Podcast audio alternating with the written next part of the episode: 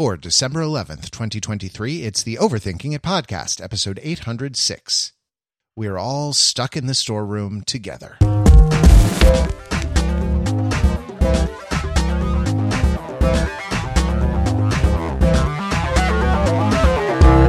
Welcome to Overthinking It, where we subject the popular culture to a level of scrutiny it probably doesn't deserve. The Overthinkers are your smart, funny friends from the internet. We're never happier than when we are uh, together, hanging out. You know, uh, uh, like all, all, all in the family. Uh, we're. Uh, Uh, I'm I'm your I'm your paterfamilias. I'm Matt Wrather. I'm here with uh, with crazy Uncle Pete Fenzel. Hey Pete. Hey, why did you? and uh, I'm here with uh, with our our normal Uncle Mark Lee. Uncle Mark, how are you doing? Oh, I'm okay now. I was sweating bullets. where where, I, where my uh, now like a sitcom role isn't that? So I'll take I'll take normal. I Uncle, was, sure. I was really I really like it took you know something not to be like our our you know crazy ethnic neighbor right like that because that that would be that would be what they would do uh you know yeah, on a on probably a yeah. Uh, on a less sensitive sitcom. Uh, and if we're being honest, I've I've played that character on this podcast a few times. I, thought, I thought you said I thought you were about to say I've been that in real life a few times, you know, knocking knocking on my neighbor's doors. Um, but uh, yeah, so hey, you you might have uh, you might have guessed it, but uh, we're here to talk about uh, David E. Kelley, the creator of television. What who- him too? Oh No. no! It's- what it's- more can cruel fate take from us? It's sorry, I couldn't. No, I'm. Uh, alas, David E. Kelley is still with us. The um, the uh, sorry, that was very ungen. That was un- an No. ungenerous way to uh, of me to put that. But Pete, I feel like I'm not following the rules of our little sitcom unless I gaslight the audience at the beginning of the uh, Right. at the beginning of the thing. Norman Lear passed away at the age of 101. Um, who was a television producer. He was a writer and a, a TV producer and was, uh, you know, really involved in a lot of television shows in the, uh, in the, uh, I guess what the sixties and seventies were his, his big, uh, kind of heyday, but like kept going, you know, was still, um, I was still kind of working in, you know, in as much as you can, like t- talking to people, having ideas, like involved in different projects in, in whatever capacity, uh, you know, up to, up to very, very recently. So he, he was, um, I think culturally important in in the kind of the second half of the 20th century. I think it, it was culturally important in the the kind of evolution of um of the sitcom, which is the true American art form. Uh, you know, forget jazz, forget jazz. It's the sitcom. It's uh, it's, I you still know- put in for professional wrestling, but you go ahead. you I mean, I sure. So that's Um, that's the American improv style. As is professional wrestling, the American theater. But anyway, sorry, keep going. born born in New Haven, Connecticut, died in Los Angeles, California. He came out to the bleeding edge. He knew what it was all about. Norman Lear knew where it was at here on the uh, here on the bleeding edge, and and uh, he passed away recently, leaving an, an enormous legacy of uh, of television shows that we're sort of we're uh, grappling with. Um, that, I mean, sorry, not like grappling with like it's it's this en- enormous patrimony that we have to like sift through and uh, and inherit. But I think that I mean, know, there's some of that, sure. Actually, his- Yeah, his we passing- did watch all of them. We watched every episode of every sitcom that Norman Lear worked on in the past week. Yep. Uh, which is not mathematically possible, but we were traveling at relativistic speeds. So over yeah this week over 100 shows years. yeah exactly Yeah. we we approached the speed of light and we started from season one of all in the family the jeffersons sanford son good times maude mary hartman mary hartman one day at a time and then ones that he was involved with that his company was involved with but uh, uh you know he's not doesn't necessarily have a credit on like I, I, different or like different strokes kind of comes out of that i mean like oddly enough, oddly enough, Interstellar. there you go He helped write that, and that inspired us to to uh, to take the time dilation route. Yeah, yeah, and absolutely. it's not- You know, actually like uh yeah, it, and and what we found while traveling at this this the speed of light, speaking of Interstellar, was that Norman Lear gets older, but we stay the same age. So let's uh let's uh let's let's dig in. Pete, uh I, I believe you've done the book report on the life of Norman Lear. Can you give us a, a little five five paragraph essay uh, about the uh about the life he lived and the work he did? I mean, no, but you know I can never keep it just five paragraphs, but I'll do my best. Also, I just want to clarify. We when talking about Norman Lear, I feel like it's helpful to have a reason that you're talking. This is the kind of person who is so connected, or is still so connected, and was so connected to the work of so many other people that it can be easy to lump together everything that happened around every project he ever worked on and attribute it personally to him. There was a Ridley Scott movie about this that came out recently called Napoleon. Similar sort of This guy, I think taller, not not sure, maybe maybe not, depends. Uh, probably roughly the same same height, if I had to guess. If I have to wild wildly guess, I have no idea how tall Norman Lear was. Uh, when, but uh, I also know that opinions at the height of Napoleon are both controversial and pointless. But the point being, right? Let's talk about an aspect of who Norman Lear was and what he did, which is we're going to talk about what we need to talk about to talk about his shows. And uh, we're not necessarily going to go into the fact that he was a big political activist. Uh, that's all part of his life, I'm sure. That everybody can read about that somewhere else. Uh, and I and I and I want to talk about his shows in a particular sense. So, so here's how I would describe it. I'm going to pick an angle. Here's the angle, right?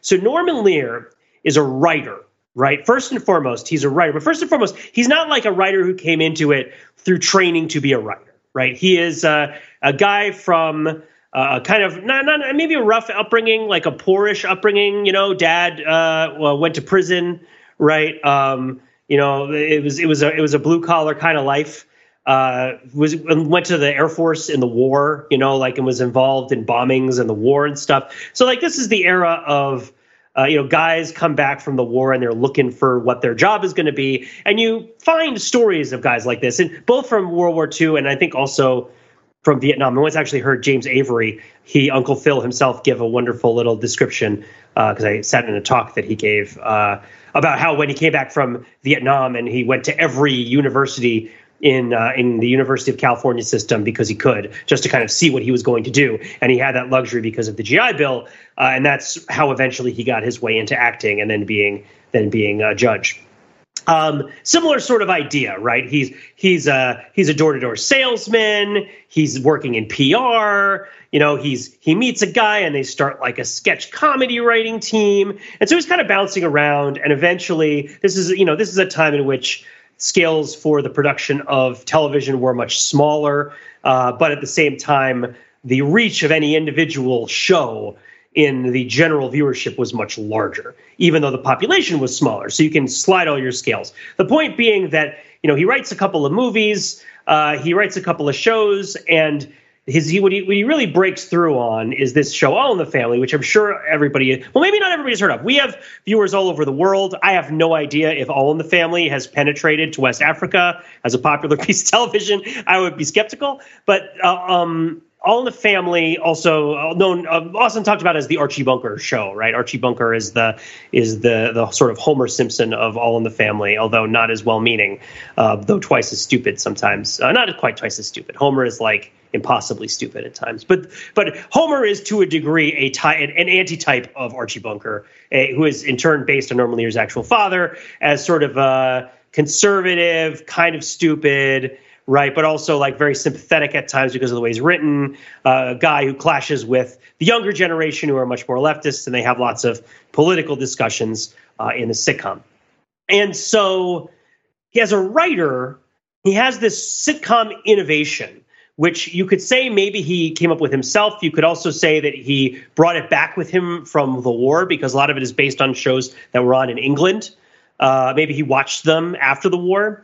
Uh, he's familiar with British television, so he copied a couple of British shows, their premises, which is not that uncommon. You know, House of Cards and whatnot, uh, uh, The Office, but Office is more direct. This wasn't like necessarily licensed.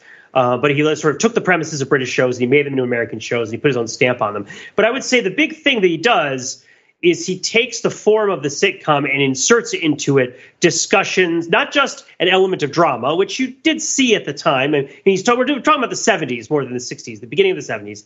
Uh, elements of drama, very characteristic of his sitcoms, uh, but also there's a sort of pacing to it where it's like gag, gag, joke, joke, serious comment about something that's actually happening right now or is important to people. Brief discussion of that. Gag, gag, joke, joke. Right, and, and so it's it's uh, watching rewatching some of his older stuff in preparation for this podcast. It reminded me of David E. Kelley Like it reminded me of watching Boston Legal, which was the last. That's a David E. Kelley show, right, man? I'm not getting Yep. that totally Nope. wrong. That- and that was the Alan last David E. Kelley show I watched like regularly, uh, where it's like, yeah, like, and this is Law and Order, of course, did this too. The episodes are kind of ripped from the headlines to an extent, right? And people are talking about in the episode things that were happening in the news at the time, or that were kind of big social issues at the time that were sort of vaguely extended in their presence over the course of several years or decade as like hot button issues. Uh, and so he did this in All the Family. And then he makes a bunch of different shows, which he has a wide variety of different levels of participation in.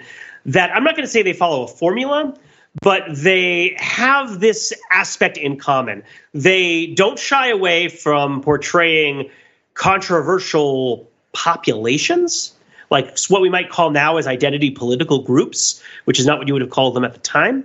Uh, you know, you know, unmarried women, single mom. He has a show about famous show about uh, an unmarried woman. Famous show about a single mom. If it was Maude, was Maude unmarried or was she a widow? That I don't remember because I haven't watched Maude in freaking forever. Um, but uh, her fourth husband. So she's been married many times. She's not unmarried. She's married so many times that she's kind of got her own thing going. Um, and uh, one day at a time, it's it's a single mom. Good times, Sanford and Son Jeffersons about African Americans, and there's a lot of ink that's spilled about like his relationship with these groups and kind of what he was doing for them or what he was doing benefiting from them and like how good are the shows i think the shows are held in a certain space of reverence because they were big deals um, and i think you know i think you can talk to people and kind of get opinions about them. But what i want to focus on is the idea that these were the first shows of their kind. This was not something like oh yeah you know it's the it's the big bang theory right is the new thing and it's about nerds right? We didn't need to have a show about nerds. It's not like there was literally never a nerd before in a sitcom on television like in a family right like it's like these are like very big changes that were happening but they were happening in service of a, a sort of aesthetic mission of a sort of art and cultural mission which is really the incorporation of uh, social commentary and discussion of contemporary issues into the form of the sitcom. That's how I would characterize it. Uh, and, and and by mission, I would mean a commercial mission as well as a personal and political mission. You know, this is sort of like how he buttered his bread. This is the thing that he did that was really successful, and the thing that when he when he takes on a show and other people are doing it, and he's not even working on it all that much. You know, he's sort of the big boss. This is sort of what's being done in his name. So you know, he's sort of Phidias, right? He sort of does the face, and the rest of the sculptors do the rest of Poseidon, right? Like, uh, Yeah, I um, just sorry, it- Pete. I'm I'm stuck on on the Big Bang Theory being the the first geek television show and a revolution. It's, groundbreaking. That's, the that's, world changed. You know what? That is an unconscionable act of uh, Urkel erasure or uh, Urkel erasure, if you will. Yep, yep, yep. Yep. And I and I shouldn't even you know I shouldn't poop on the Big Bang Theory too much because I mean one of these days Chuck Lorre's going to die and then we're gonna, just going to do a full episode about the Ninja Turtles team. all right, I'm calling I'm calling the title Bazinga all the way. but the point the point is that like there is an aesthetic, right? There's a, there's a form, there's an aesthetic, there's a structure, right? There are elements of writing that are characteristic of Norman Lear's writing personally, but also characteristic of the writing of many of the people who work for him that are incorporated in this particular style that's spread out over like a bunch of TV shows, which comprised a great deal of the available television to watch at the time, right? We are talking about a time where like there's like four channels, right? Maybe maybe more than that, but like four networks, Four, right? four, Um, yeah, four, or- four channels. Or there were even three at the time. four yeah. channels, but no 4chan. It was a simpler America. I know, I know, I know. There's uh and yet they still people still manage to a fair amount of political acrimony. Uh, I don't know how they did it. I don't know how they did it in the without their ability to post frog they? memes. Right, Yeah. exactly. how did they do? How did how did they do that? Um, Yeah. So we watched uh, we watched two of these uh, of these you know culturally relevant, uh, politically relevant television shows. Right, like uh, one uh, we watched an episode of of All in the Family. That's a bottle episode from I think the eighth season uh, called "Two's a Crowd," where uh, Archie Bunker and his his um, what it like son-in-law now is are they is he married to his daughter or something like uh uh And they don't give the full exposition. It's not like a Chuck Lorre show where the theme song explains to you everything that's happening. The, the All in the Family, which is, well, of course, his pure genius, but uh, the All in the Family theme song describes things that are happening in the world, not things that are happening in the show.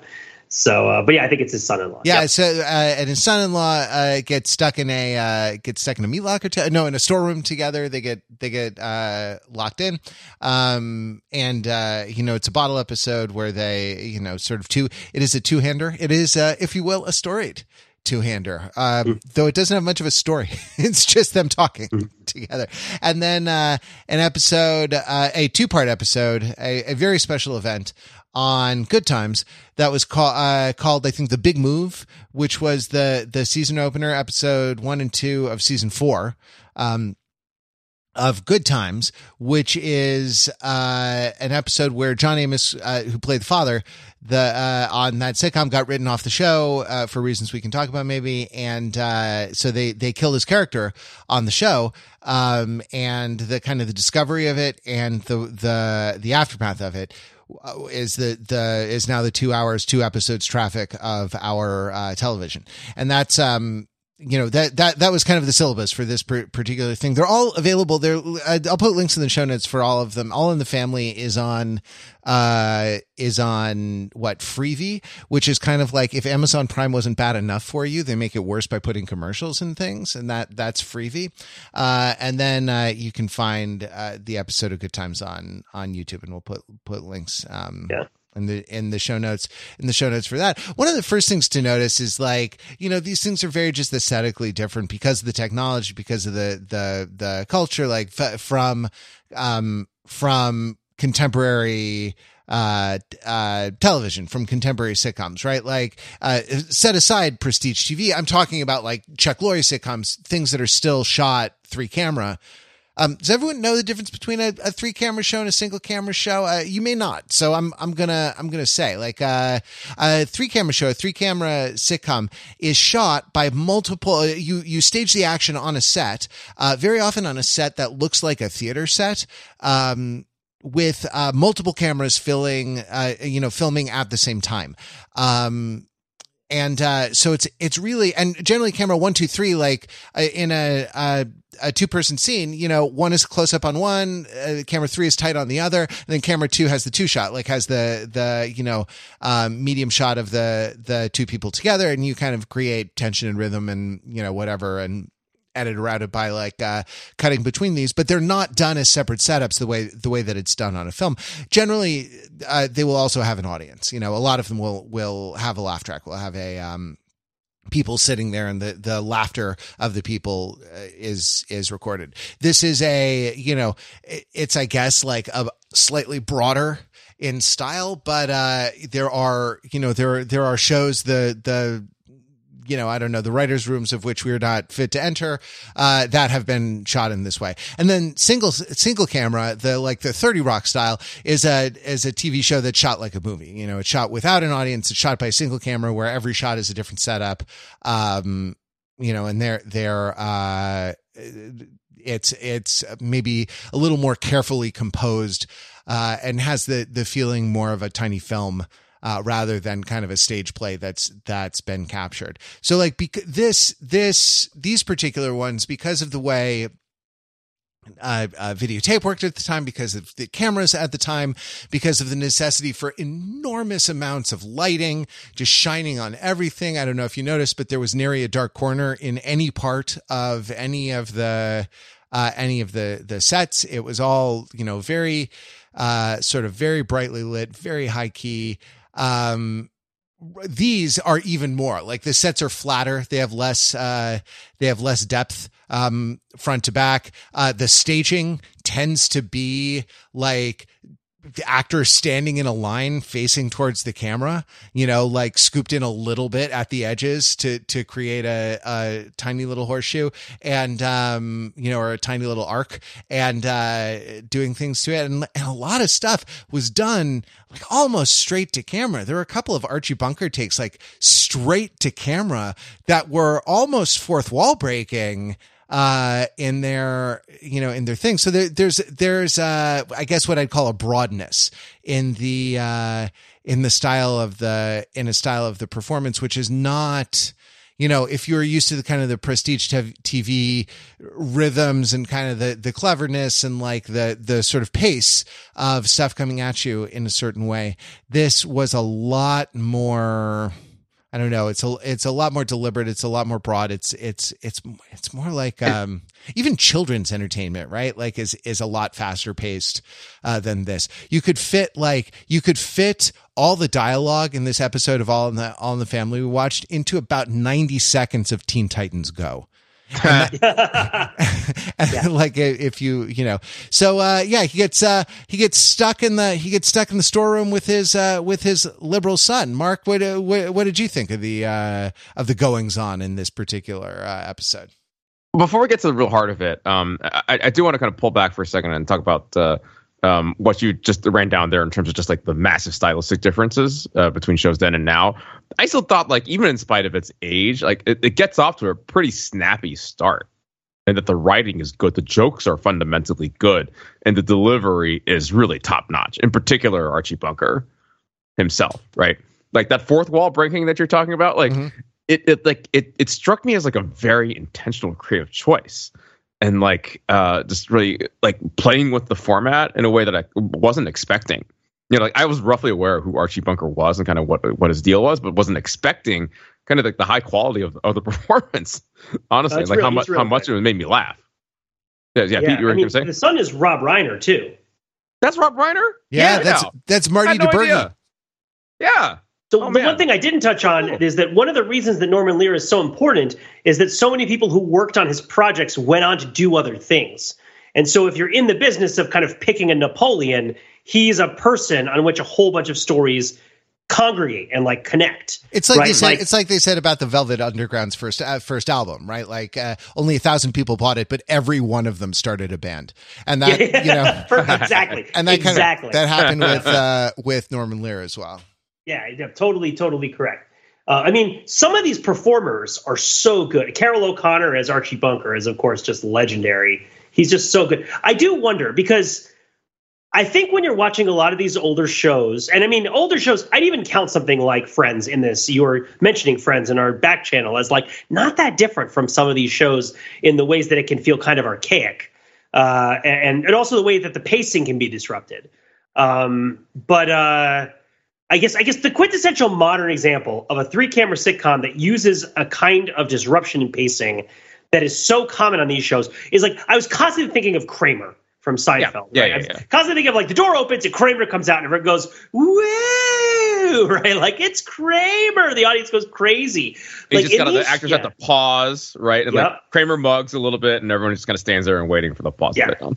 In in in the, now this was a we specifically picked an All in the Family episode that was very stripped down because we wanted to see something about this style. Now, of course, Norman Lear didn't write this episode, but you know, again, he's not writing all these things personally. Uh, this is part of his legacy and his show, and kind of a, a very famous episode of his show. Um, you know, we wanted to see what it's like when it's stripped down.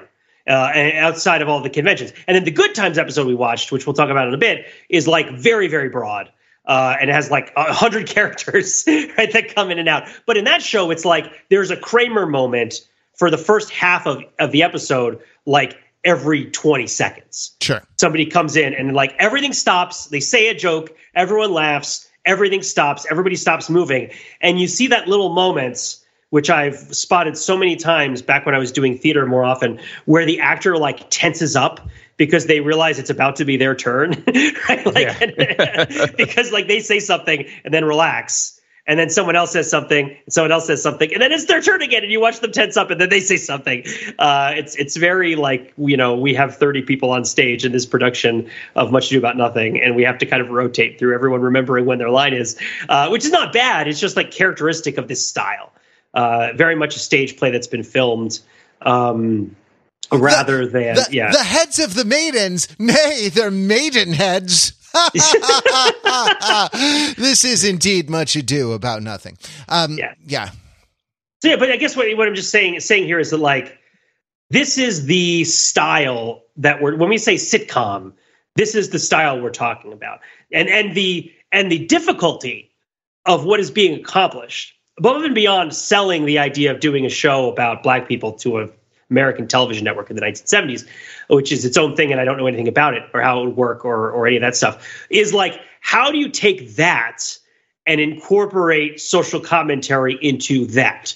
You have like a few pages worth of dialogue, right? Like, and I don't mean TV pages. I mean like if you were to write it out, there's really not a lot of content in any given episode because you're constantly stopping. It's only 25 minutes long, right? And like I mean, after watching so many episodes of like kids television, it was amazing how like these are so short, right? Like like my kid, you know, will blow through three of these kinds of episodes of a show easy, uh, you know, on on a weekend. I have to cut them off.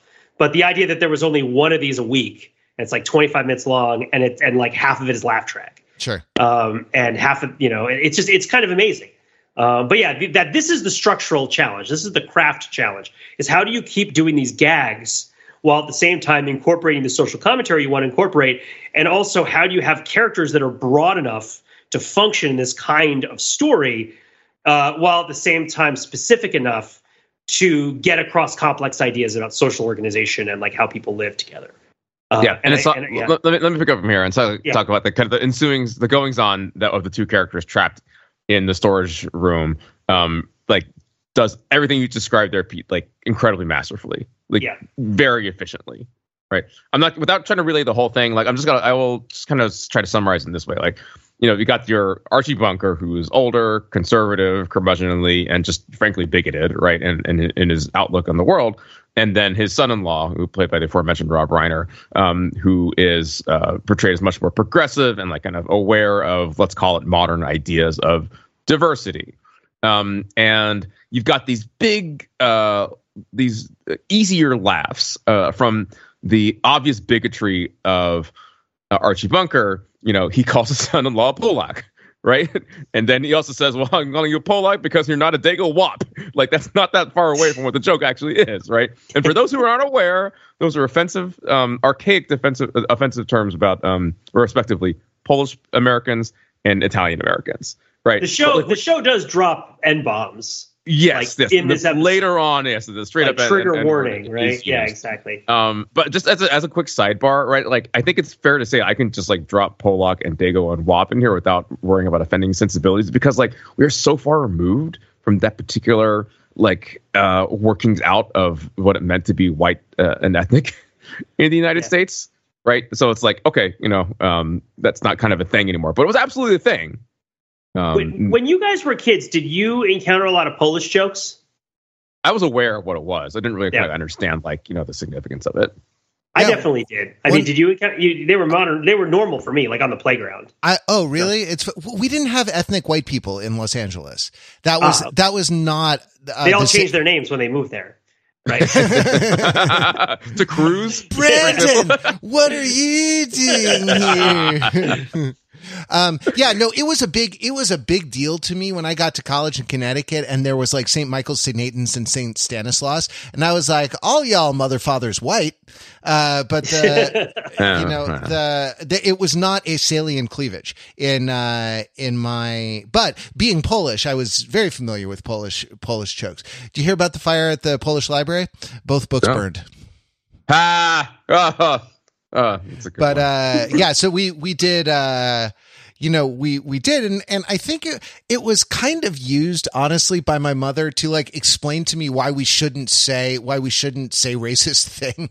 Like you know the you, when i was growing up the all the kids the german kids would call us polacks and that didn't feel very good. And so we don't use words that put people down for for who they are which i guess you know like good for her. And like this this was like the the way she had of doing it. But yes no uh, i i uh, i embody polish jokes. A long long uh long history of polish potato farmers um so uh you know ask ask me ask me anything you want about how stupid polish people are because boy could i tell you how many Polish people? How many Polacks does it take to host a podcast, Matt? Huh? that's a uh one but he does a terrible job do you Ah. think Tadeusz Kościuszko had a legitimate chance to maintain the Constitution of 1792, or do you think it was a fool's errand from day one? what Submarines with screen doors, am I right? That's- Is this the same Kosciuszko has a has a name a bridge named after him in New York City? By the way, yeah, yeah. I mean, love okay, Tadeusz yeah, love that guy. But Anyway, legend, yes, absolute so- legend. sorry Okay, Pete, what, half- okay. what was So- it about can I What? What what did you what was the point about Polacks?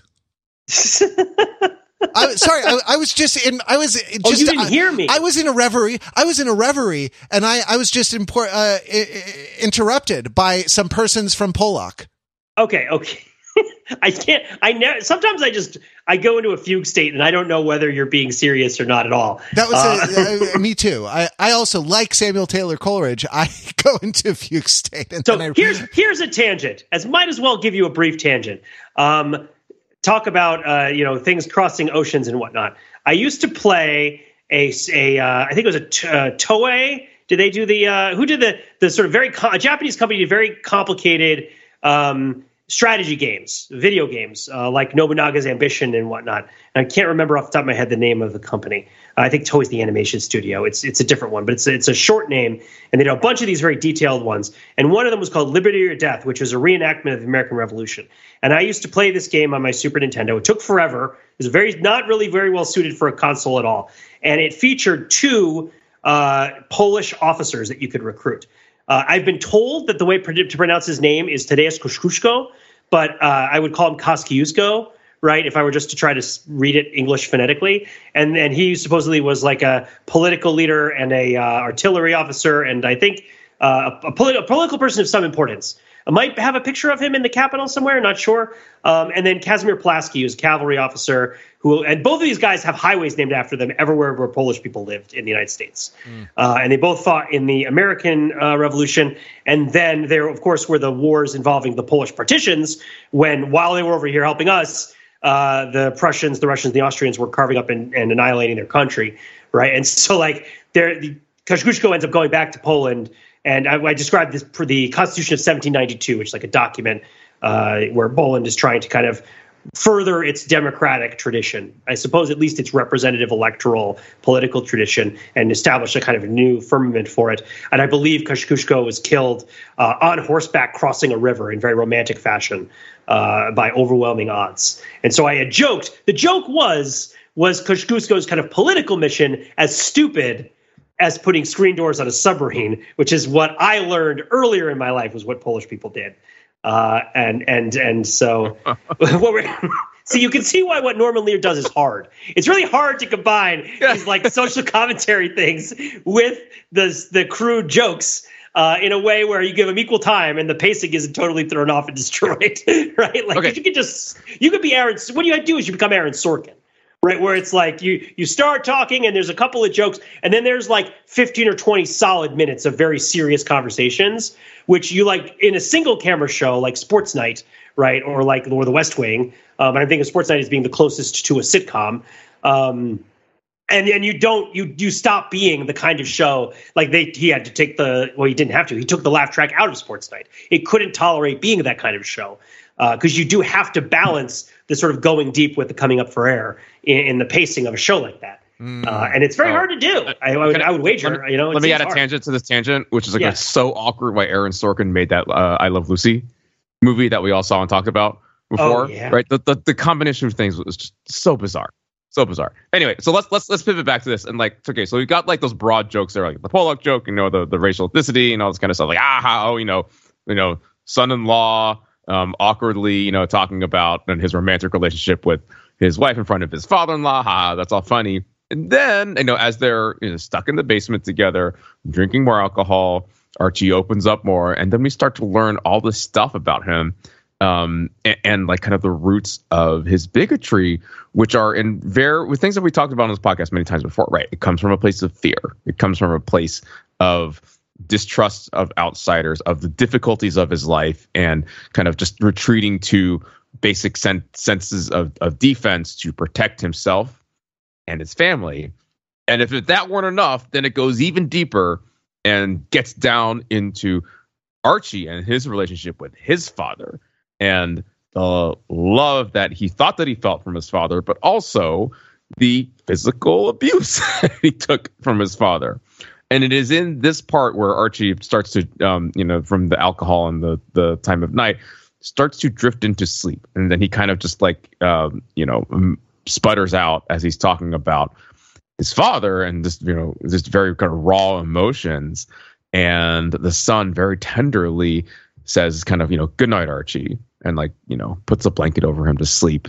Um, and this like moment of understanding and sympathy is achieved there across this divide. It is a very compelling and touching 25 or so minutes of television. I would really recommend it to anybody. Well hopefully we've kind of communicated just of it there but uh, i'll turn it back to peter matt. Like was there anything else kind of like uh, important than that kind of last exchange? Two corrections. I have two corrections. First, it was a Polish Constitution of 1791, not 1792. Second, um, he doesn't call him Goodnight Archie. He says Goodnight Shoe Booty.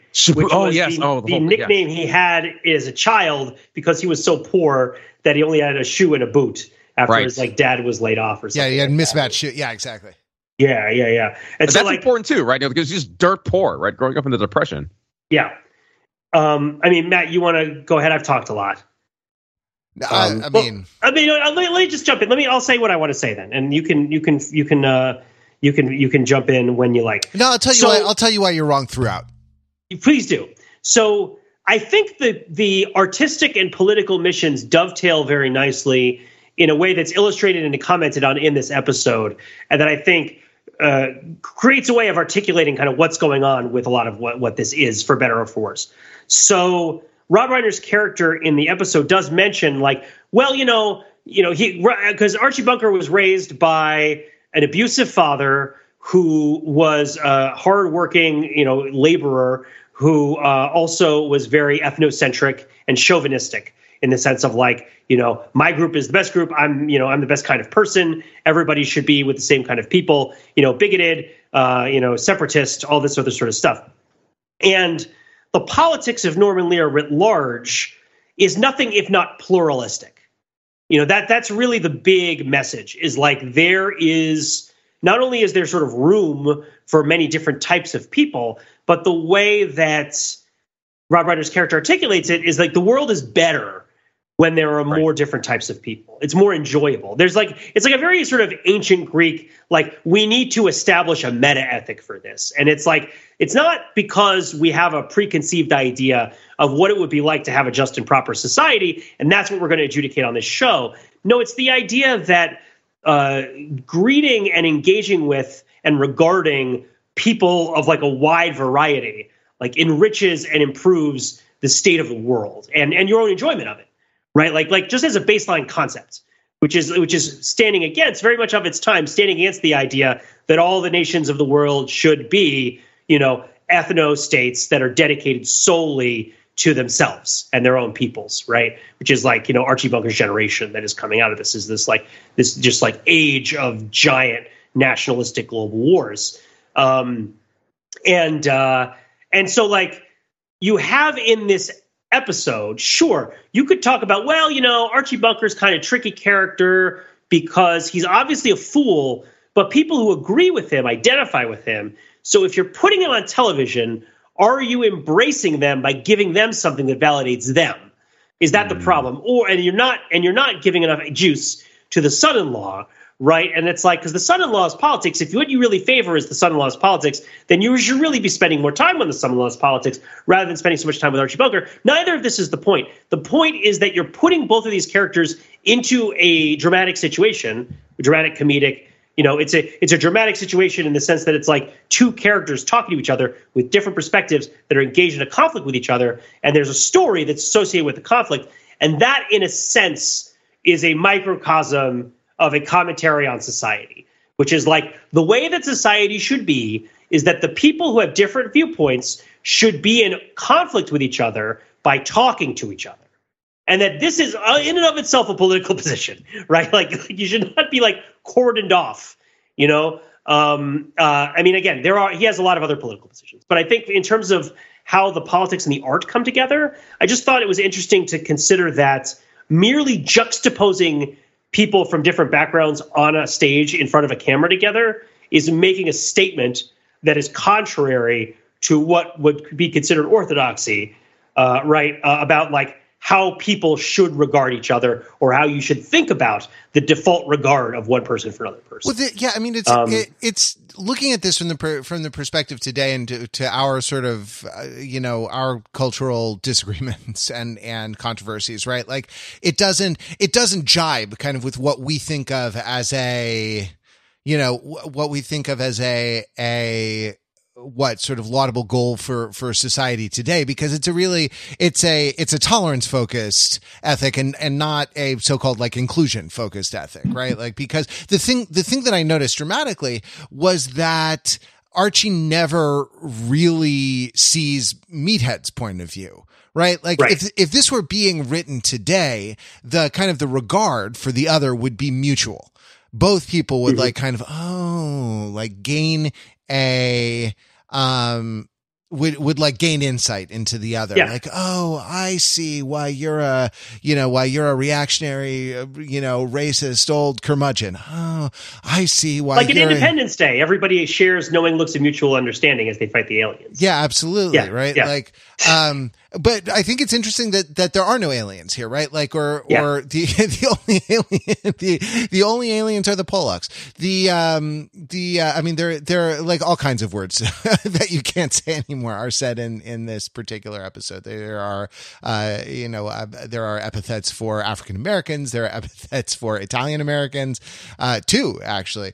Um, the, uh, you know, the whole thing, the, the, the whole thing is that the world is a, the world is a storeroom and we're all locked inside it um together. And like uh you, you know there there there kind of isn't a big external enemy that's going to come and and become the bad other so that we can all we can all realize uh realize what we're doing together. But that that like the the um re- it reminded me a little bit of Seinfeld's like no hugging no learning uh, ethos um, at the end, and it's kind of like you can't you can't change Archie Bunker, right? Like he's he's kind of carved out of he's kind of carved out of granite, right? Like he's he's not going to he's not going to change. All you can do is kind of like tolerate and maybe even like sympathize with, I guess, at the end, like feel for some of the stuff that uh some of the stuff that that he went through, right? Like his um his sort of disagreeability as a you know as a reaction to being like uh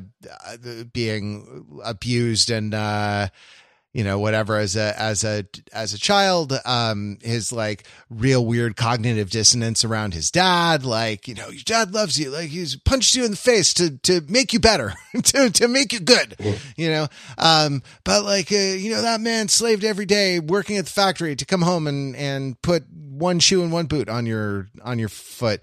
And uh you know and why you know why can't why can't why shouldn't i get get that respect? Because he has this his this sort of really um he has this really sort of troubled relationship with with his own father. He sort of expects the younger generation to treat him uh with that kind of with that kind of reverence and and uh you know the the um I, i'm sure none of us have ever met people like that. And the whole uh you know the whole the the whole thing i mean it's kind of it's it's the impression i came away with was that he's he's sort of beyond help. You know what i mean? Like Yeah. he he can only be kind of managed. And you can manage him kind of you can manage him skillfully or not. You know you can manage him gracefully or not. You can manage him gu- good humoredly or not. Uh, but he can he can only be managed. And like uh, rob reiner's character you know is still in the window where there's maybe a little bit more malleability to the uh to the kind of person that he is. He's also kind of committed a lot more to cosmopolitanism. Um but like the the uh and and and by the way like i think one of the the tragic things is that like on on some level i think that archie gets it like gets that he's a dinosaur.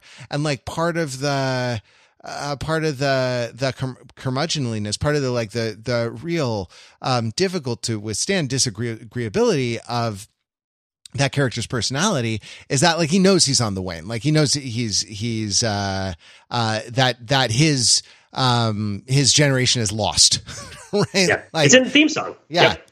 Um, so that's, uh, I mean, that's interesting. And I, I was, I was, um, there's a lot, I was mm, taken by a similarity, uh, thematically between this and the Good Times episode that we watched, the, the two parter where the, the news of John Amos's death is, uh, John Amos, the actor, uh, played the character, I forget the character's name, his death is, is, uh, revealed. James. Yep. James is in Yep. in the middle of a party, you know, uh, and uh, and then the second one, uh, that takes place in the apartment after his funeral, where the kind of the the big emotional conflict is about uh, different ways of of processing grief, and the the children um, are upset that their mother uh, is, you know, putting on a brave face, whereas they feel really, you know, some of them are like teenagers and their their uh, emotions are less stronger and they like feel really shattered by this and kind of want they they want to see from their parents something that that kind of validates and like something that is consonant with their their own uh, their own experience of kind of de- of devastation and and the kind of the beginnings of grief. Um, and I thought a, I thought a little bit of the same thing, and I I sort of like thought. Uh, maybe this is the only plot, right? Like the only plot being like, you know, older generation, you're dead. Um, you're, you're not, uh, right. Like the, the, the new way is the new way. And, uh, if it's, and, and if it's not your way, you can get out of the way.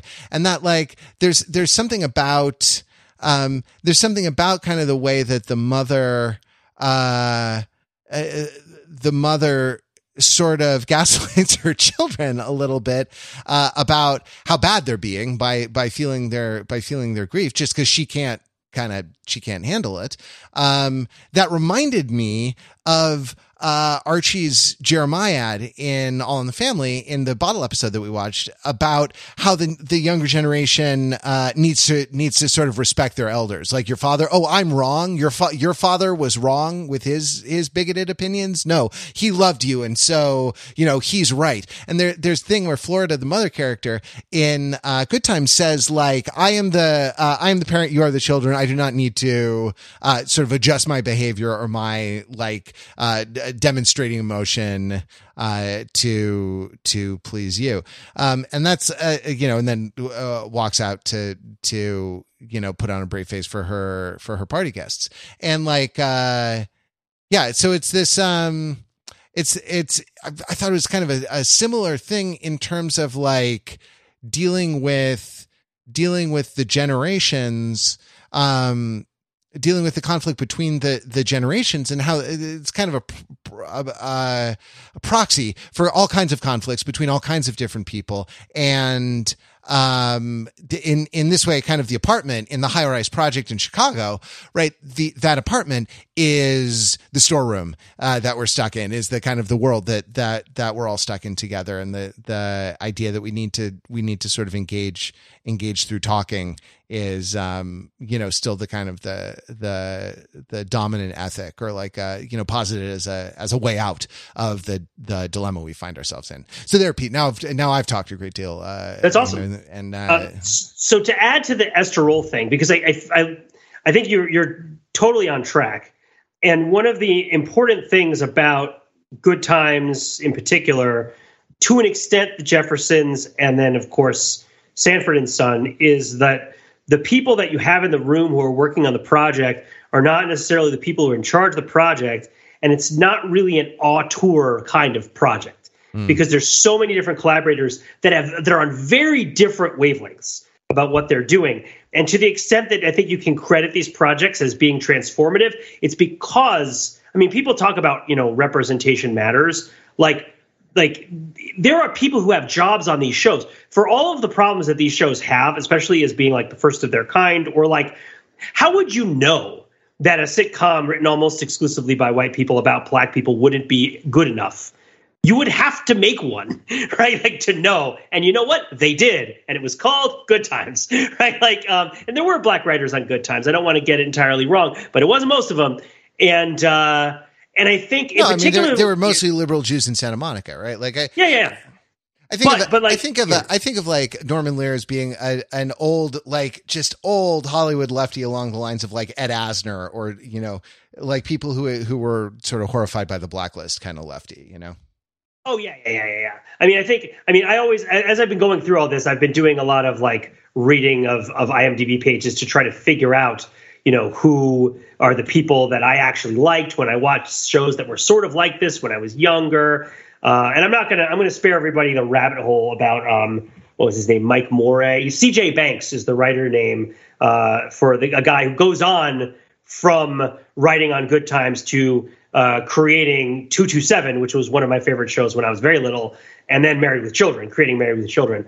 Um, so like, but again, he wrote like nine episodes of Good Times, and so you might say, oh, there's only white writers on Good Times. No, it's a show that has African American actors and writers who go on to have more autonomy on other shows. But the reason I bring this up is that all the stuff with Esther Rolle in the second one, if you talk to my experience talking to people who already knew and liked Good Times, which means mostly black people, um, uh, prior to like this retrospective podcast, uh, the one thing there's one thing about the, these episodes that stands out more than anything, which is of course the damn, damn, damn moment, right when Esther Rolle smashes the bowl on the floor when her grief like finally comes out right? When, when she finally releases it, she has like, damn, damn, damn. Uh, and this is like a very important, big deal TV moment for people who were watching the show or who, uh, for whom this show like looms large. And it's interesting to consider that the way that the character is written, she is, she even gives a lecture about what grief was like in Africa, right? Um, uh, and I guess you could think about other traditions in the United States and African American communities that have a similar sort of vibe to them, such as like you know tailgate trombone and kind of like um, Louisiana funerals and stuff like that. But um, but the the idea that she's written as somebody who doesn't express her emotions about her grief because she she has to be happy because that's her tradition right? But then she's performed as somebody who is like so deeply psychologically and emotionally wounded by the loss of her husband. Not just the loss of her husband, but like of, of her, the loss of the change of her whole life. Like they were going to go and have a better life because he was getting a better job and they were going to leave Chicago. And it's a running joke about how much they hate it there. Right. And there's this whole commentary about like moving to the North from the South. This the very commentary that feels like it's written for, uh, you know, a Howard Zinn book, right? About like, well, they were in the South and they moved to the North thinking it would be better, but it turned out to be really racist and bad. And so like, um, but, but like, whereas the way that Esther Rolle then has this moment at the end of the show where she just goes, it's not she's off script, but there isn't a script like I'm sure there's stage directions, but she's not talking. And she's in charge of what she's doing on stage in that moment. And that's when you watch her go through the unraveling of all of her bound up anguish and and and grab the bowl and smash the bowl in this like grand, you know, gestus, right? This grand like sort of political gesture about what all this means uh, to her and her character and her sort of big outpouring in just those three words and I think you see this this the show is fighting against the idea to an extent that the older black people, as they're being portrayed in the show, are conservative, and the younger black people are liberal, right? Like, um, it's it's it's even though the show seems to be telling you that in the way that it's written, the way it's being performed, there's kind of something else that's going on. And I think that that is an interesting thing to watch the performers sort of try to get across to you uh, while while it's going on. Of course, then JJ Walker also kind of messes it all up by being, you know, constantly the funny guy. Uh, and again, messes it up, aka makes the show the thing that people like to watch, right? Like, aka is funny in a comedy show. How dare he, right? But like, uh, you know, he's he's so much of a different character than the than the meathead character in All in the Family. Like, he's not sitting down to have serious conversations about too much. Um, but yeah, that's all I wanted to comment on. Was like I love the way that you articulated how the Esther Rolle character was similar to Archie Bunker. Florida is similar to Archie Bunker in the way she's written, but then they have that part at the end of the episode where she's performed totally differently because she also like reaches a point of self understanding, which Archie Bunker never does in this. Now, granted, there's another really sad episode of All in the Family that we could have watched where we could have watched Archie Bunker wrestle with that sort of thing. I don't think it's the same. Uh, I don't think no spoilers, I guess, for for latter episodes of All in the Family. Um, but you know, there were multiple actors who were written off the shows at various points. Um, I don't know, Mark. What did you think about as we're talking about all this stuff? What do you think about Good Times? You had never seen it before, right? I'd never seen it before. Um, the you had warned me about this, Pete, but the beginning of it, um, it Oh gets off God. to not, not rocky isn't quite the right word for it. it. It is awkward. It is not particularly enjoyable to watch from a from a modern perspective.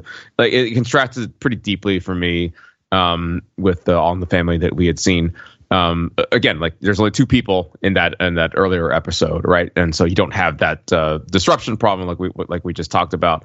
Um, the I, I didn't get to to to, to to catch the end, the, the full arc of it. So I didn't get to catch all the, kind of the, the, all that emotional pathos and, as you're describing there. So I'm just kind of going off the comedic setup at the beginning. And um, one particular joke that stuck out to me, and I may have reading too much in this just because of the moment, um, but it was still notable, and it was what you you you you brought it up very briefly, Pete, which is that they're talking about oh they came up uh, you know from the south from the north, and they thought that was going to be great, um, but they realized it was just you know full of racist assholes as well too, and they're going to go back to the south.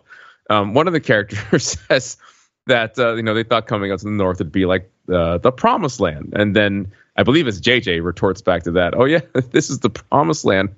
Why are there so many Jews in Tel Aviv? That's the joke. Yep. I'm like, wow. Okay. I mean, obviously, you know, references to the Promised Land and and the state of Israel and kind of stuff is like has a whole different, you know, crazy res- resonance, particularly this time in 2023. Um, right. You know, the, the uh, and and that's that's just where we are in history in this particular moment in history. Um, but uh, that the, the the the strange combination of kind of speaking broadly to the African American experience, and then like this very kind of you know out of left field joke there. Um, felt like it, it not carefully constructed, um, or just like maybe it was at this felt it, it was constructed enough at the time, and just as insufficient for this time. Yeah. And I, I, I left myself at the moment there thinking like you know like you know is this actually a weakness to the show or is this just me? well, I mean, it, excuse me. Um, it's it's maybe it's a weakness of the show. I think. Like well okay so there's a couple things going on. Another another example I, I, I would bring up the other jewish joke that you missed because you didn't watch the whole thing. Because like there's like more oh, than boy. one jewish joke. Uh, uh, and of course a lot of the writers are jewish. So like it's norman lear himself by the way jewish yeah right? yeah. And um and i think it's interesting. So um what i was gonna say there's a joke be- there's a running gag that's actually starts out as pretty lame but eventually gets funny where everybody coming to the funeral for the dad is bringing a ham as a gift right? Uh, and and to the point where like the fridge is full of hams. There's no way they're going to eat all this ham. Uh, in fact the store has run out of hams. And so like the final person who brought a gift couldn't bring a ham and had to bring a turkey. Mm. and hmm. like that's the punchline. And it's actually pretty well performed as a punchline. But i think there's a moment where they say like imagine if we were jewish and couldn't eat all this ham right? A good thing right. we're not jewish. And it's like i, I mean maybe I'm wrong, but if you're black in the 70s and you're going to make a joke about not being a particular religion and not eating pork, I think you would say Muslim, right? Like, like, like but that's the kind of thing, right? Where it's like, you know, we're sure. not we're not Where Muslims. The, the, the yeah, exactly. The well-meaning Jews in Santa Monica didn't quite understand that the uh didn't quite understand the milieu that they were actually writing about. well, yeah, it's like little tiny details like that. I mean, so there's really there's a couple of things that are happening with the Tel Aviv joke. One of them is that the show is just stopping to talk about a politically topical thing, right? Like, uh, you know, at this point, you're not that far removed. You know, they, all all sorts of news is probably happening about what's going on in Israel at the time Right. right. Yeah. Um, that, that, that, that, that decade had its own set of, uh, you know, major yeah. challenges. So it's like they stopped to make a topical yeah. reference. Right. And so it feels weird. I mean, the, what was it? The, the red letter media guys for better or for worse. Uh, uh, one of them had said like, if a movie seems prophetic, it's because nothing ever changes. Right. Like it's like, which is very cynical, but of course that's kind of what, you know, that's like, it's table stakes for what they're talking about. But the idea being that like the show will just stop whatever it's talking about to like make a reference to something. Like even even the part where where where Florida says, I think it's Florida who says it, where it's like, oh, this is what it was meant when Dr. King said, "Free at last, free at last, thank God Almighty, we are free at last," right? And she like performs it, and it's like, really? And it was played for a laugh, for sure, right? Yeah. Well, it's also it's it's like you're sort of stopping to talk about that. It's like very specific, right? Like, um, I don't know whether it's the passage of time that has made it feel forced because it's not a reference with a lot of currency now. Now it's like history. Um, but also it kind of like, but also even the jokes about like, oh, you know, I uh, I showed up with a ham, or like, hey, I'm in love with this girl now. You know, like like all of those little lines are thrown in there, and they just have these big clunky pauses around them you know, and, and it's it's uh it's the form. I'm having so many problems with the form. So like I don't think you can get away from the the problems with the topics and then the problems with the structure. uh, that are just associated with making this kind of show. It's just so tough. I mean, Matt, what you, are you picking up what I'm putting down with regards to this? Like they make it, they stop to make a comment about something that's happening, um, but they also stop to make a comment about like, hey, I don't know what your name is. I'm going to guess your name, and I'm just going to name a bunch of names. Sure, I I, know? I think it's it's. I think you're right to identify it as a as a problem with the form, not a problem with the form, as a as a matter of dealing with the form, yeah. right? Because the the form, the thing about a, a sitcom, and this is probably more true. It's probably more true in times of less serialization, right? Uh, more episodic TV was that the the point of the sitcom is to hang out with the people. You know, the point with the, of the sitcom is to kind of just be in the room with your with your friends you know? And so like when your friends do your it's kind of like everyone is a party and like you're like oh hey pete do that thing you do at parties. Do that thing you do. That thing you do at parties pete. Do it. Do it. You know? And then then when you do everyone goes yay! Right? I think it was i think it was significant that this was that this was a, an episode one of a season right because we're like seeing all, of our friends after a summer break you know, and right. like kind of reintroduce. So like there is a meta job of kind of reintroducing everyone and doing a little bit of doing a little bit of fan service. And I think you're right that it doesn't move it doesn't move the narrative forward, but there really isn't a lot of narrative like these yeah. these things don't don't actually have plots uh, uh much like the dramatic action really is they get locked in a in a storage room and then the the dramatic action is like news arrives uh, of the news arrives of the of the patriarch's death, right? And then the the yeah. Dramatic very dramatic act- scene, incredibly dramatic scene. I thought. Well, it's wonderful. I mean, it's yeah. it's actually wonderful, and I say wonderful. It's a very sad it's a very sad moment, but it's done like they're they're planning to move down to Mississippi to join him, right? And then because uh, I right, I get the sense that he's he's mo- he's yeah, he's setting up the business. Yeah, okay, exactly. got it. Yeah, yeah, yeah. They're going to yeah. come. They're they're falling behind, but then they get a a uh, a telegram from his employer, from somebody he works with, or something like that, that he's uh he's uh, died in a car accident, right? And so they're having the party. They're having the going away party, and are reading the telegrams, which like apparently is a thing. I was aware of it as like a British wedding tradition, like people who can't come send notes, and they're called called the telegrams because presumably they were once delivered by telegram. And and so uh like that they're they're having a party and so people send messages and and you know so it's this this big uh big moment of of um you know uh uh what's the one what's the one where it's, sw- it's switching is it peripeteia? Yeah, it's a it's a big moment of peripeteia. I can't can't keep my Greek words Greek words straight. Oh God, we've been talking about the Polish, but don't get me started on the Greeks. Their language is incomprehensible. Um, the per, the peripeteia. It's just Greek to me.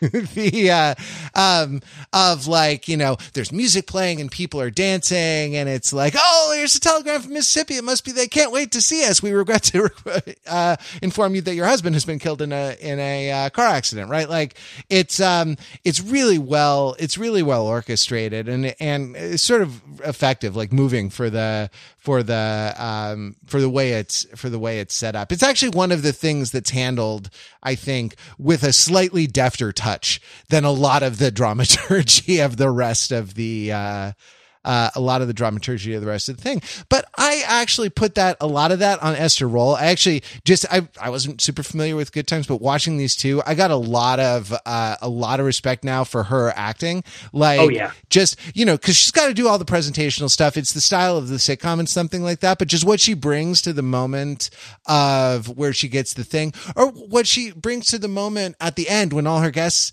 have left and she's cleaning up after the party and her kids are still not, you know, her kids aren't. She's actually actually yelled at her kids to get out of the thing. I want to clean up. Don't help me. Don't help me. Like go away because she just she can't deal. And then she like you know it all boils over for her, and she like takes the glass bowl she's holding, smashes it on the the floor, and shouts, "Damn, damn, Pete, you did it!" Like she's a like a like she's she's like Ian McKellen or something before. When yeah. damn, damn, damn, you yeah. shall not pat. Uh, but the. uh you know, but yeah, what you, what she says, you know, like uh, again, like just sort of bringing a bringing a gravity, um, bringing you know, bringing a level of kind of like going deep to it, uh, that you have to, um, uh, you know, that that is not eh, not necessarily inherent in the material and is sort of definitely the actor's contribution to the uh, to the creative project that uh, you know that they're uh, that they're doing. But that uh, sorry, I've, I've again gone off on uh, in a in a night of tangents. Um,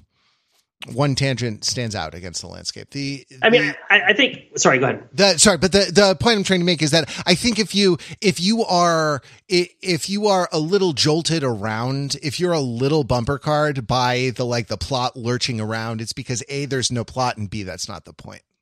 Right. So I think this is all a tribute also to where Norman Lear fits into all this. Right. Like you, how do you talk about it? you do not give Norman Lear credit for Esther Rolle's work, right? Like it's like, oh man, Norman Lear really created this character. You know, Norman Lear really like made this show, right?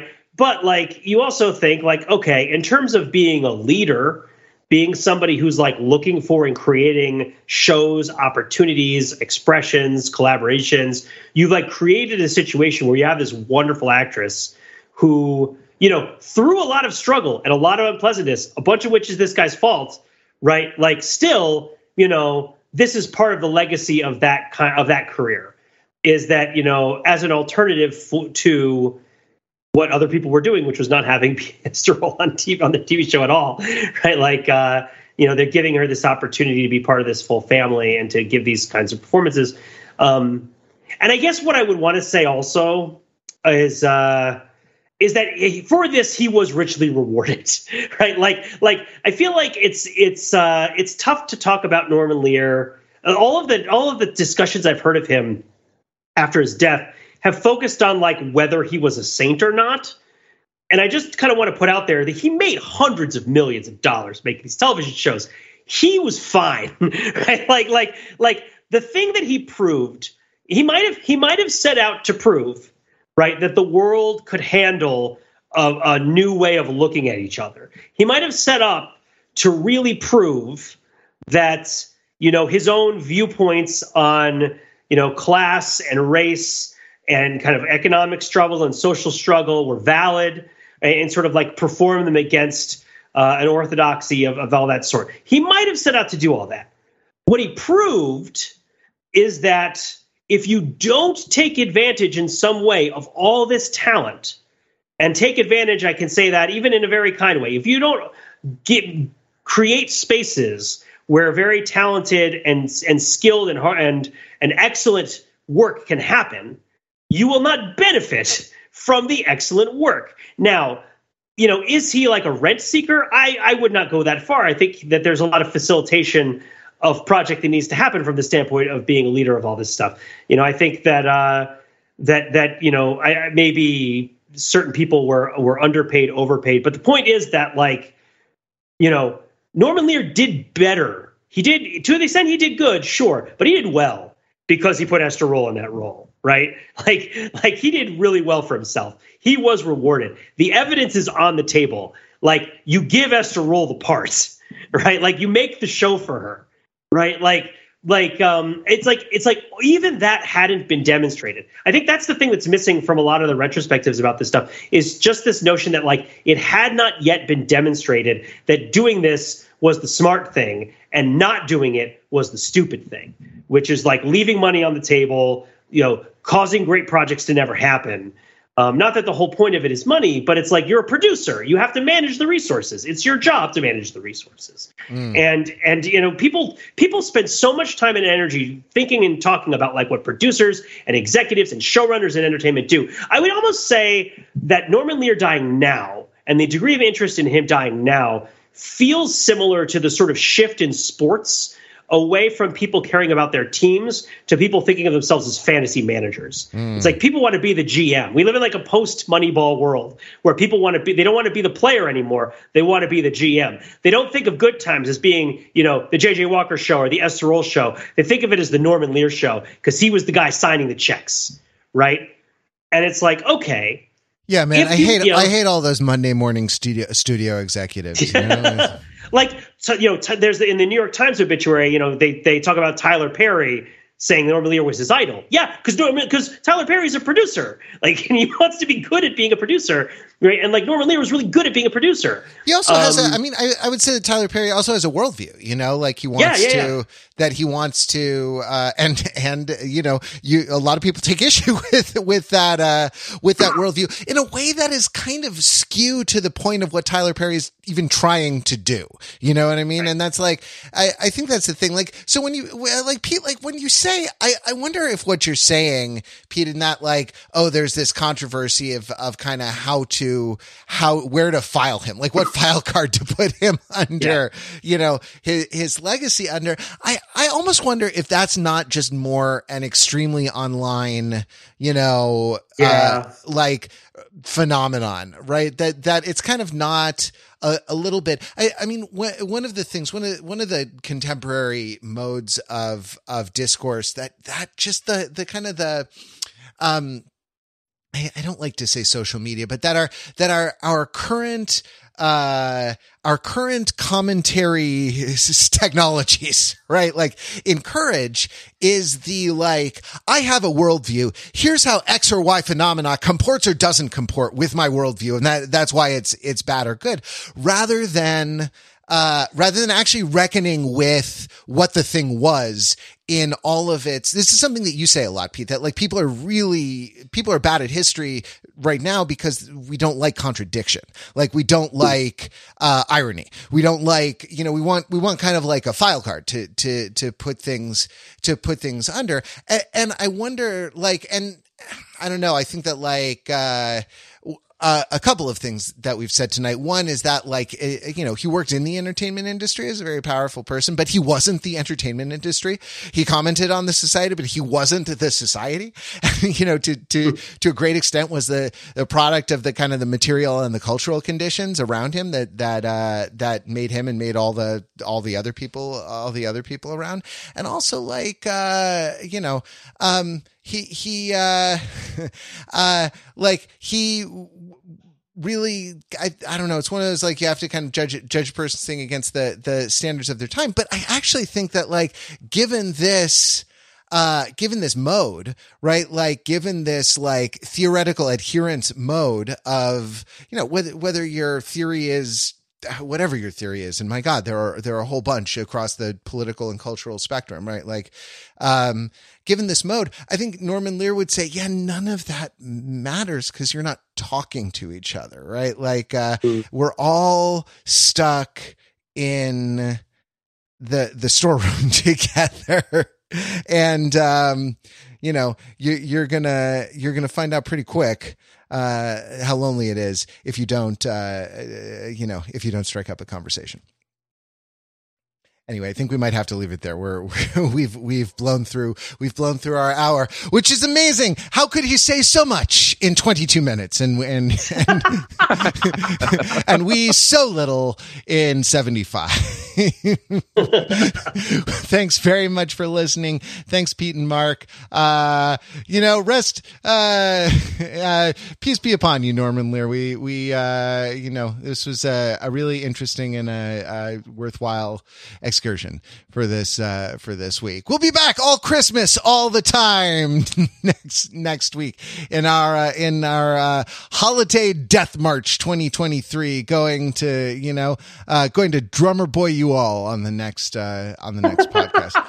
Um, yeah, we're gonna uh, uh, we're gonna be back next week with more overthinking. Until then, visit us on the web at overthinkingit.com where we subject the popular culture to a level of scrutiny it, it probably, probably, doesn't, doesn't deserve. deserve. In a way, Matt, aren't we all shabooties?